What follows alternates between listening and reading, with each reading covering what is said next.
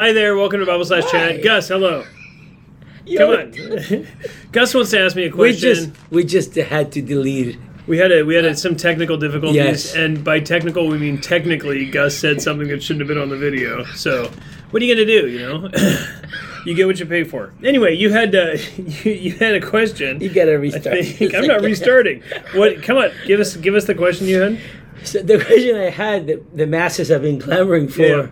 Where um, actually the question had to do with ministry. How Mhm. in your case, you didn't go to Bible college. Yeah. You didn't start off when you were 18 Mm-hmm. thinking I'm going to be in ministry, but the Lord the Lord called you to ministry much later. Yeah, The church affirmed, you know, your call yeah, much later. You were in real estate. Yep, yep, uh, if yep. I remember yep, correctly. correct. Yep. It was either that or a, a car mechanic. I, I mean, I've done both.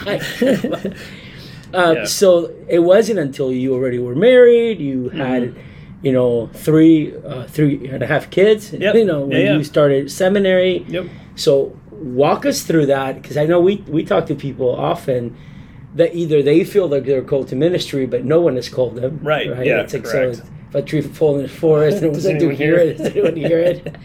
Obviously. Yeah, yeah. But then also there's people out there that have this inkling towards ministry, and Yeah. they're thinking, "Well, I don't think I'm called to full time ministry." Yeah. So What would that look like? Yeah. What what Yeah. what did that look like for you? And Yeah. what did that look? How, how should that look? in- Yeah, in it, a got it. biblical church. Yeah.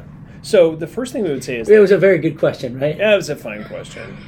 Initially, I was scoffing, but it's Why? fine. Okay. Why would you All right. scoff at that so question? Such a great initially, question. we have a definitional issue, right? What is ministry? Yeah. So ministry in the local church, everyone does a ministry in the local church because each person has gifts and their ministry is necessary. Yeah. Every member of the church has that Yeah. has that office, have, has that role to serve in some Yeah. capacity.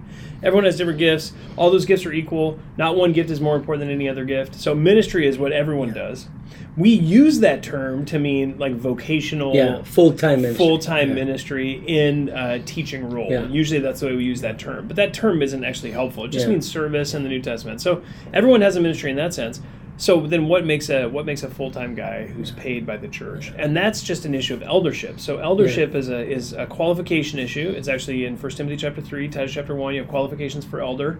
Uh, an elder can be either a lay elder, where they're not paid by the church, or a full time uh, elder who is paid by the church. And the distinction there, Paul says in 1 Timothy 5, is based on uh, whether or not the person works hard at preaching and teaching. So uh, Stephen and Joe, they're both uh, full, they're both lay elders. They both work really hard at preaching and teaching. But there's a certain category of people who are sort of gifted and called to do that as a full time role in the preaching ministry of the word, and uh, that those people are supported by the church to do that work. So that's full time ministry. When we use that term, that's what we're talking about. So what does that mean? Well, it means there's a specific set of gifts that a person has, and you have to meet a certain set of qualifications that the New Testament gives. And so those are some of the things that the church helps to evaluate. The thing is, no one takes this office onto himself. Uh, Hebrews chapter 5, uh, when he's talking about priests in verse 4, he's talking about priests and he says he, he says he's talking about the high priest he says no one takes this honor onto himself but receives it when he is called by god uh, which is an important statement about ministerial roles in the church. Now, there he's talking about priesthood, and I, I, we, we don't want to make a one to one parallel, but this is a really important verse because it, what it's saying is it's not something you just identify yourself. You're not identifying yourself as a person who's called into that role. The church actually identifies you as someone who call who's called in that role. And I, like I told, like you said, I started out in real estate. I have a degree in chemistry and a degree in English. I didn't know what I wanted to do with my life. I, I knew for sure I wasn't going to be a pastor. In fact, my poor wife, uh, she asked uh, before we got married, "Do you want to be a pastor?" I said, "I'll never be a pastor." He said, "Oh, good. I don't want to be a pastor's wife," and that was how we got married, and here we are. But uh, the Lord, the Lord knew uh, what He wanted us to do, but the timing of that was in His hands. So He actually identified me in all those in in in terms of gifting and all those things, uh, and and even in the office uh, to become a pastor, uh, a full time preaching pastor. So it's not something we take onto ourselves. So how do you get identified in that role? The answer is uh, just by teaching the word. Uh, you get asked to teach the word in different venues, and then you do it, and then people uh, say, "Oh, hey, that was really helpful." Um, that's evident that the church, the local body there, is, is says, "Oh, your teaching is very helpful. Uh, that was helpful for my soul. The Spirit used your teaching."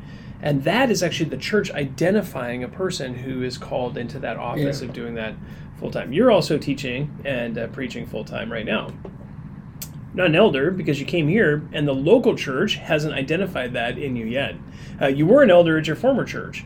Uh, so as you come here now, you're teaching, preaching, you're being useful to the church. People are hearing, growing. It's very evident everyone's watching that, and so the observation of those gifts is happening in the church, in the local church. Uh, uh, eldership doesn't transfer between bodies. This office doesn't transfer between bodies. What does transfer is the thing that's in you, which is the spiritual gift that you mm. receive. So you have a spiritual gift of teaching. Uh, that's being used in our church right now. Uh, mm. Equipping classes at the highest attendance that it's ever been at in the history of FBC. It's it's exploding out of the room there, which is great.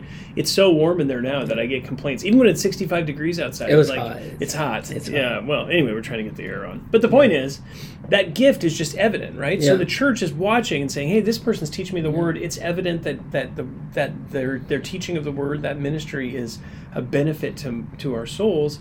Uh, we and and the person is identified into the role, not that they place themselves into the role, but they're identified into the role by the cum- by the cumulative awareness of the church that the person is in that role.